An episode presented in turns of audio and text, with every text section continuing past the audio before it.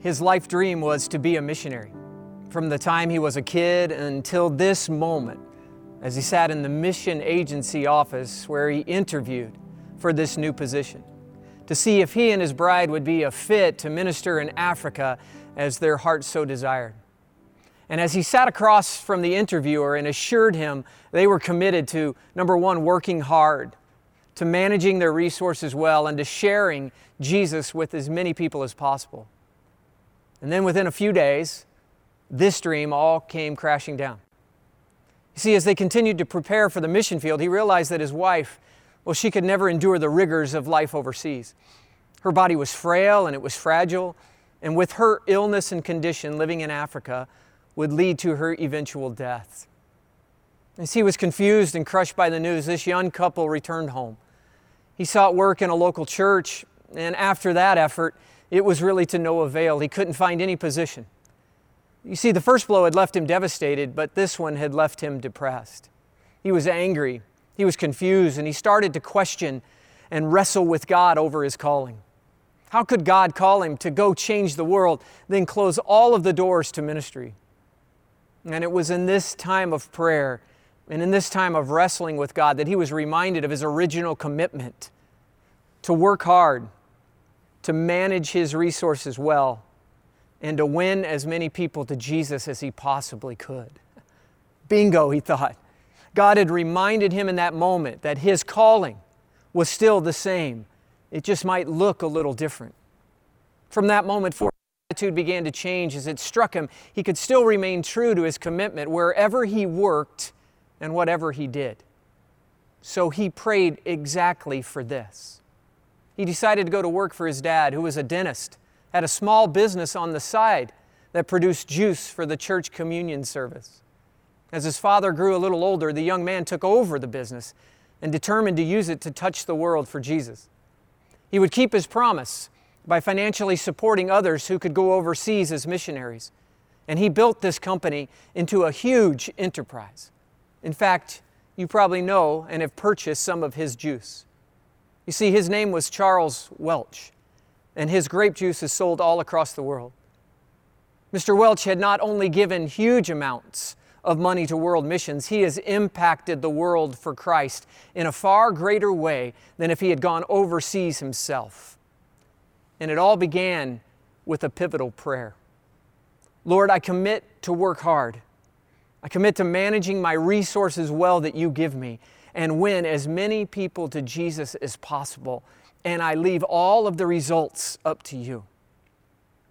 There is a power in pivotal praying, and that same power is available to you and to me as we seek to follow Jesus and honor Him with all our lives. We're in a series called If. And I just believe if we would begin to pray as Charles prayed, specifically and strategically, for God to be honored and for Him to use us for His glory, I believe He will do just that. As Chris spoke last week, and he took us to Matthew 7, Jesus said these words Ask, and it will be given to you. Seek, and you will find. Knock, and the door will be opened to you. And what it is telling us, what Jesus is telling us right here, well, it's quite simple. Jesus is telling us to pray.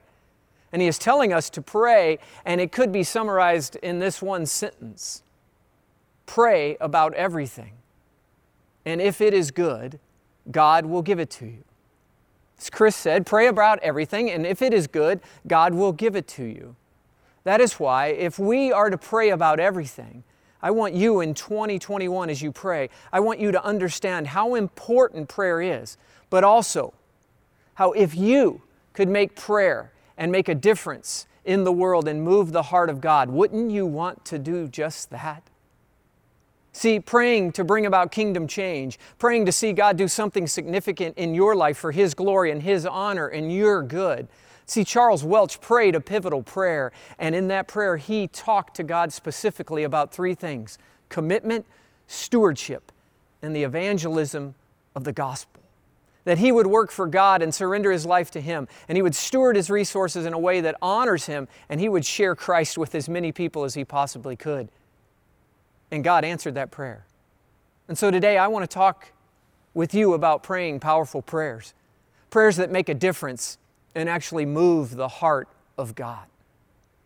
Ephesus and the surrounding areas was seen as a place of power. Certainly, in social and civic terms, the city was powerful and was positioned for even more power in the days that were ahead. It was also at this time a center for religious power to make things happen in the world, to influence people and events, to gain wealth and influence for yourself, and to become and bring the downfall of your enemies. All sorts of cults and beliefs were flourishing, and frequently they focused on that word power. The power of what we would call magic or the power to make things happen in their own strength and in their world and do things no one had ever seen before. And with this in mind, Paul comes on the scene and he shares with them the greatest display of power the world has ever seen as he tells them of this one Jesus who was raised from the dead and then says to them, This power, this power that raised Jesus from the dead, this power is available to you. You have access to that same power through the resurrection and the Spirit of God now that dwells within every believer. So Paul tells the church in Ephesus that he never stops praying for them. But it's not just that, it is what Paul prays for this church that is most significant. Paul doesn't pray for an increase in numbers or better preaching, although we would love that. Maybe better worship, a bigger facility. No, none of that. See, Paul prays specifically and strategically for His people. And it can be essentially boiled down in two words Holy Spirit. And because of the Holy Spirit, we've been given something that as a community of believers no one else has God's Spirit, which dwells in us, which is the source of your power. Other organizations can put on a great show you can get motivated through a great TED talk or a motivational coach or a stirring speech. You can go to an amazing concert by your favorite band and be filled and moved with emotion. But there is one thing that we have as God's church that we only have and no one else has as followers of Jesus. It is the Holy Spirit of God that dwells within us. And there is one thing that the Spirit gives each and every one of us who calls Jesus Christ our Lord and Savior, and that is power. And as Paul shows us, it's really important to pray that God's Spirit does His work in us so He can do His work through us. If you have your Bibles and you want to join us, we're in Ephesians chapter 1. Ephesians chapter 1, starting in verse 16, Paul prays strategically and specifically for the church. Let's read together what he says. For this reason, ever since I heard about your faith in the Lord Jesus and your love for all God's people, I've not stopped giving thanks for you, remembering you in my prayers. I keep asking God that the God of our Lord Jesus Christ, the glorious Father, may give you the spirit of wisdom and revelation so that you may know Him better. I pray that the eyes of your heart may be enlightened in order that you may know the hope to which He has called you, the riches of His glorious inheritance in His holy people, and His incomparably great power for us who believe. That power is the same as the mighty strength he exerted when he raised Christ from the dead and seated him at his right hand in the heavenly realms, far above all rule and authority, power and dominion, and every name that is invoked, not only in the present age, but also in the one to come. What an awesome scripture. Paul's prayer is focused entirely on spiritual things. He wants the church in Ephesus to get better awareness of God's Spirit and all that God's Spirit brings. It is wisdom and revelation so that the people would know God better and would know the power that is available to them through the Holy Spirit. I love it. It is that same power that God used when He raised Jesus Christ from the dead, verse 20 says. And this kind of prayer makes it very clear that there is much more available to us Christians than we are commonly aware of. Through God's Spirit, we have the ability to know God better and to experience a power that comes from God Himself. And not only can we experience this power, we can be a powerful force for God and His kingdom as we pray and pursue the things of God. See, this is what God's church is to be about, where God does His work in us and then His power is seen through us, and the world is changed as we partner with Him. And when we speak about the Holy Spirit, see, we speak about the breath of God breathing in us. The Greek word for spirit actually means breath. And rarely in our lives, each and every day, do we think about breathing. It's essential for life, but it is just something that we do without much thought. We only think about it when something is wrong, or actually when we can't seem to catch our breath. Henry Nouwen talks about prayer and the Holy Spirit like this Those who never pray, well, they're like children with asthma because they are short of breath. The whole world shrivels up before them. They creep into a corner, gasping for air, and are virtually in agony. But those who pray, they open themselves to God, and they can breathe freely again.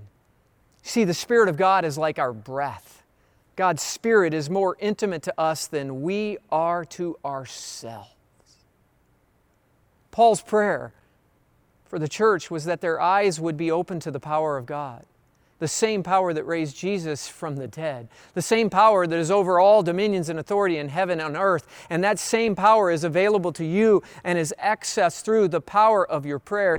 And the Bible, as we read it, it's full of men and women who prayed pivotal prayers in pivotal moments and moved the heart of God. And I want to talk about one of those guys today. His name is Nehemiah. And maybe you've heard of Nehemiah, and maybe you've read his story, but Nehemiah received some grave news from an old friend as he ran into him on outside of Jerusalem. See, Nehemiah had been a captive in Babylon for many years. He had managed to obtain a steady job serving as the king's cupbearer, which is just a fancy name for a food taster. He would taste all of the food before the king did anything or ate anything to make sure no one was trying to take out the king. I actually think this could be a show on the Food Network that might even be worth watching. But the king had to have the utmost confidence in this position and this person because he was like one of the king's security force. So Nehemiah friend comes to him and he tells him Jerusalem was in ruins. That the walls protected the city for generations were broken down and the gates of the city had been burned to the ground. And the people of Jerusalem, well, they were troubled and they were feeling disgraced as the city was about to be left in ruins. Nehemiah's heart was broken when he heard this news, and then scripture tells us that he sat down and he wept and he began to pray. And he asked God to allow him to go back to Jerusalem and help his people. See, he wanted to make a difference. He wanted to be a difference maker, but he knew the task was too large for just one person. He needed the king. He needed someone with power to step in and support him. And little did Nehemiah realize that he actually had all the power on his side. And so he began to pray and he began to ask the Lord for help. And here was his pivotal prayer on that day Lord, let your ear be attentive to the prayer of this your servant and to the prayer of your servant who delights in revering your name. Give your servant success today by granting him favor in the presence of this man. Nehemiah 1, verse 11 tells us. See, he was specific as he surrendered his will unto God's will. Lord, please hear the prayer of all those who delight in you, who want to obey you. And then from that, he specifically asked God to provide. Not something for him personally, but something that would affect something much greater than himself.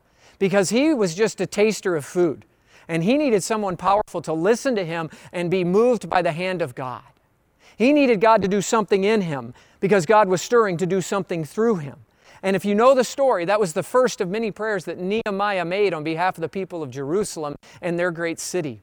And in the days that followed, Nehemiah and the king, well, they had a conversation. And scripture tells us that the king asked him, Nehemiah, why do you look so sad? And he was able to tell him that his hometown Jerusalem was in ruin and great peril. And this was a burden on his heart. And the king did something remarkable.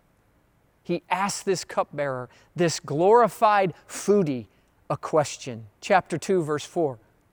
Well, Nehemiah, what is it that you want? And in that moment, then I prayed to the God of heaven, Nehemiah said, and I answered the king. If it pleases the king, and if your servant has found favor in his sight, let him send me to the city in Judah where my ancestors are buried so that I can rebuild it. And in that moment, he centered his heart and his prayer on God. As now God had heard his prayer, and now he asked for the burden God had put on his heart to go and rebuild the walls of Jerusalem. It's unbelievable because the king granted Nehemiah's request, and Nehemiah was on his way to Jerusalem, not only with the support of the king, but with the resources of the king to do the job God had laid on his heart. It took him less than two months to go back and to rebuild these walls and bring back Jerusalem to a place of honor, but it took a heart of faith and a pivotal prayer by faith to move the heart of God and the heart of the king. You see, Nehemiah's prayer was focused on something bigger than himself. He didn't have the resources, he didn't really have any power of position or influence, but he had the power of God and the power of prayer on his side. And you see, he knew that his burden was from God. And when God gives you a burden to move forward his kingdom, Scripture tells us by faith, he will provide the resources to do the job. Today, I just want to remind you if you are a child of God, don't minimize your position or your status or your lack of power to make a difference because it's not about anything that you have or will do. It is about the willingness to be faithful right where you are and make a difference for God in this world. Nehemiah chose to pray a prayer to make a difference, and God opened all the doors and he walked through them. Are there any changes that need to be made right where you live today? right where you work, your family, your job, your community, your city? Is there any wrong that needs to be made right? And the answer for all of us is yes. But I want to remind you God has given you all the power that you need. You now need to start by praying to actually become a difference maker for His kingdom and His glory, just like the food taster Nehemiah. For those today who follow Jesus, can I just challenge you? If you really believe the first commandment, it says to love the Lord your God with all of your heart and your mind and your soul and your strength, then wouldn't you think it would be important to spend time with the one you say you believe in and the one you live for? See, your answer should be a resounding yes. And with that resounding yes means you should be faithful to your relationship with your God as you communicate and connect with Him through prayer. Because it is the power that is available to you. And God is just waiting on you to activate your faith and start believing He is able to do exceedingly and abundantly more than you could ever ask or imagine, as it says in Ephesians chapter 3. See, praying pivotal prayers, it has the power to change you, and it has the power to change the world.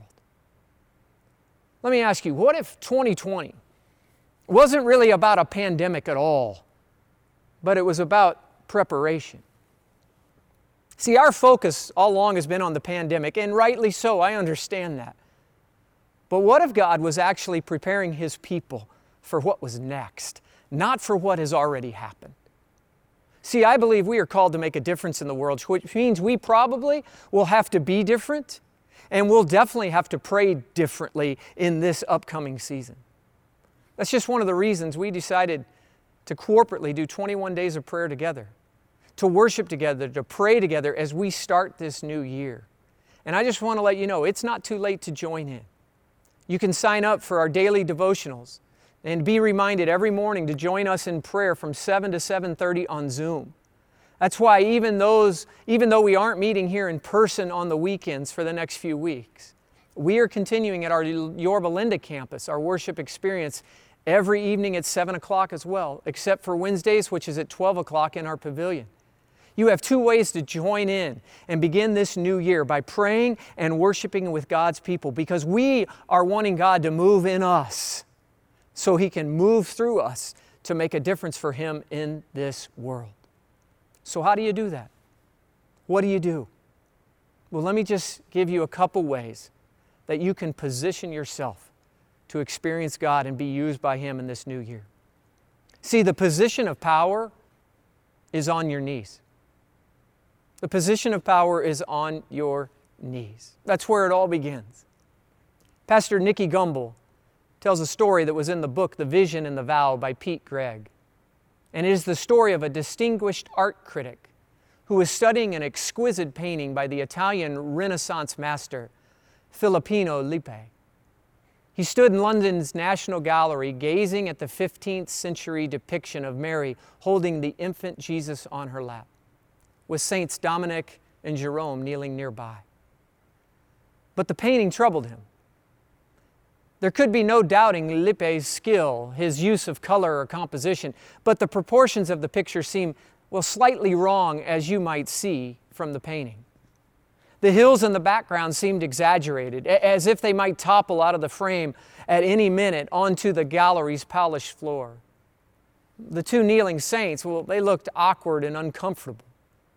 And art critic Robert Cumming was not the first to criticize Lippi's work for its poor perspective, but he may well be the last to do so, because at that moment he had a revelation.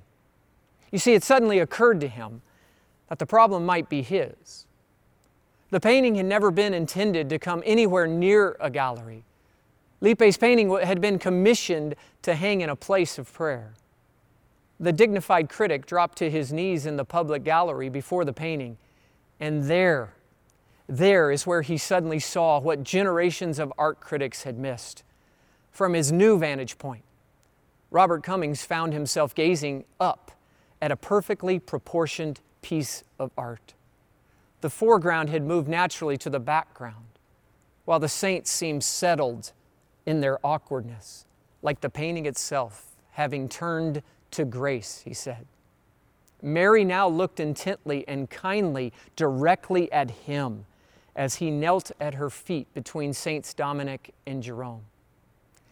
It was not the perspective of the painting that had been wrong all these years. It was the perspective of the people looking at the painting. Robert Cummings, on bended knee, found a beauty that Robert Cummings, the art critic, could not. The painting only came alive to those on their knees in prayer. You see, the right perspective is when we humbly go, before our Father on bended knee. And it is here on bended knee that we nurture and rekindle our faith. In his sermon in Matthew 5, Jesus said, Blessed are the poor in spirit, for theirs is the kingdom of heaven.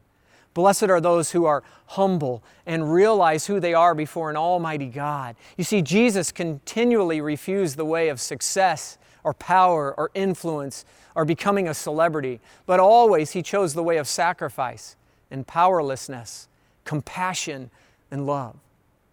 And so we must, as his followers, choose to humble ourselves before God because it is only on bended knee that we experience the power of God and understand that because of God's Spirit, the power of God resides in you and in me. See, praying pivotal prayers has the power to change you and to change the world. Story of a man by the name of James who was a grocery clerk who started with capital of 65 bucks and his business was to peddle cheese from a one-horse wagon. To say he was a dismal failure, well, that would be kind. But James continued to, to push himself and to try and grow his business, but he grew deeper in debt. He was young and inexperienced, so he sought the advice of a wise Christian friend. And that friend heard his story and offered this counsel. You haven't included God in your business, his friend shared with him. You haven't let him take over the work. You've only asked him to be a part of it. It's not how God works. And this sent the young clerk into a tailspin.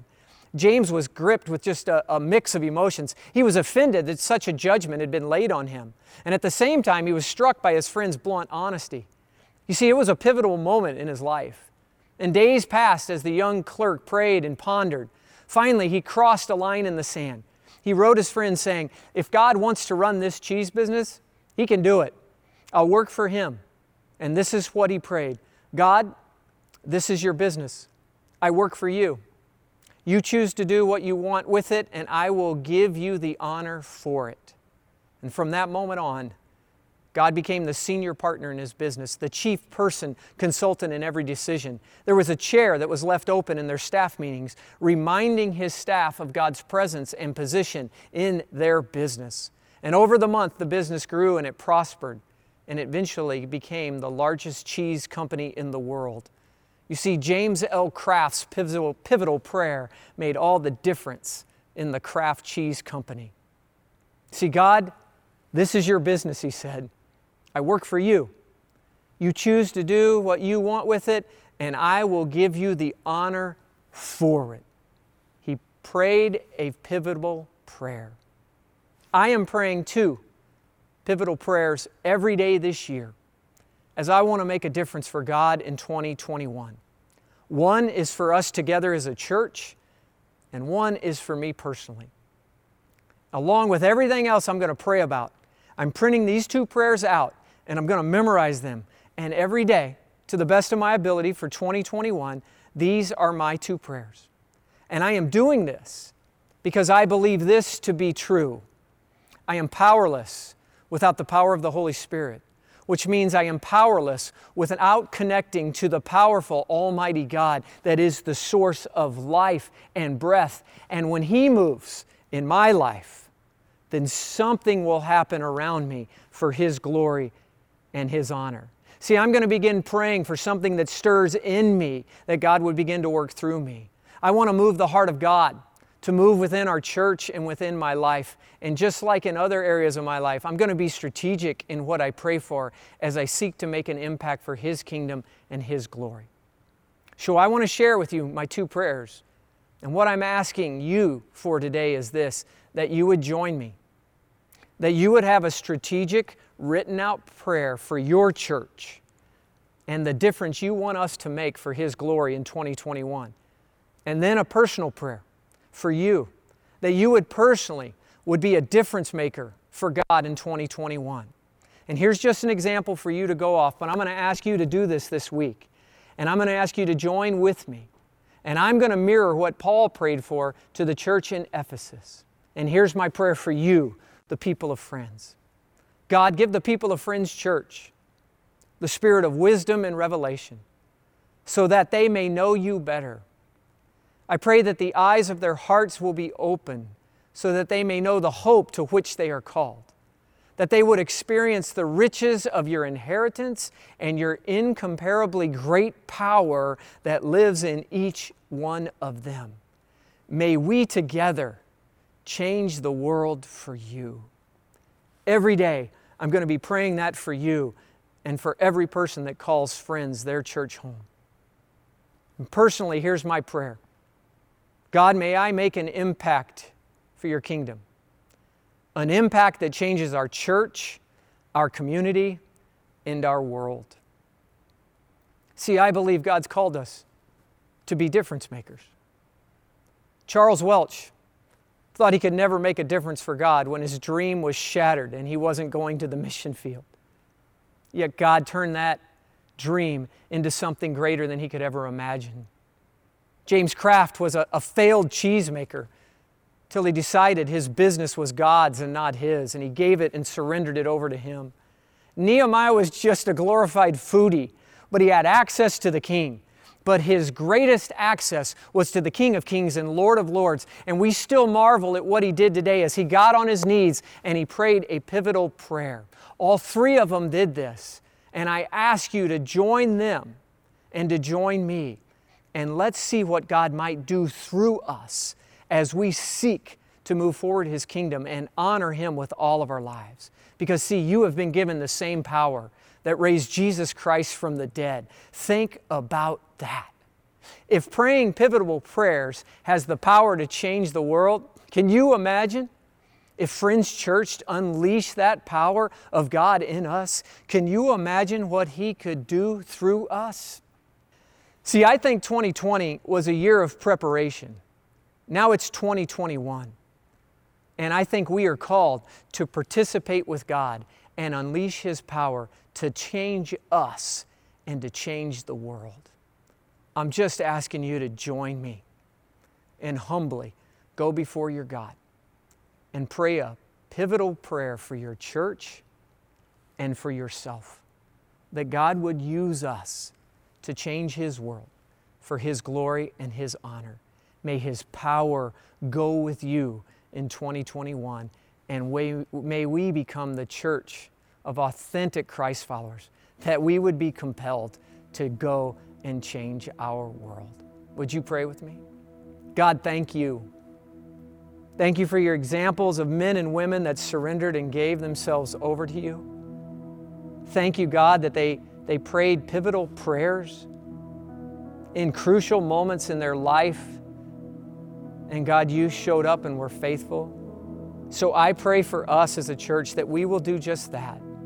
I pray as we begin this season in 2021 that God, uh, many would join uh, the over eight or 900 that have already signed up to be a part of our daily prayers, that many would come to worship you each and every night in our pavilion, that God, we would get on our knees and on our face and have a right perspective of who we are and who we are not, that we would humbly come, poor in spirit, because we want to see your kingdom come to this earth and your will be done as it is in heaven.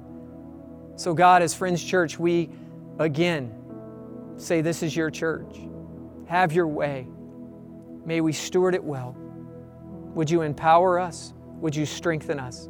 And would you use us for your glory in 2021? It's in the powerful name of Jesus I pray. Amen.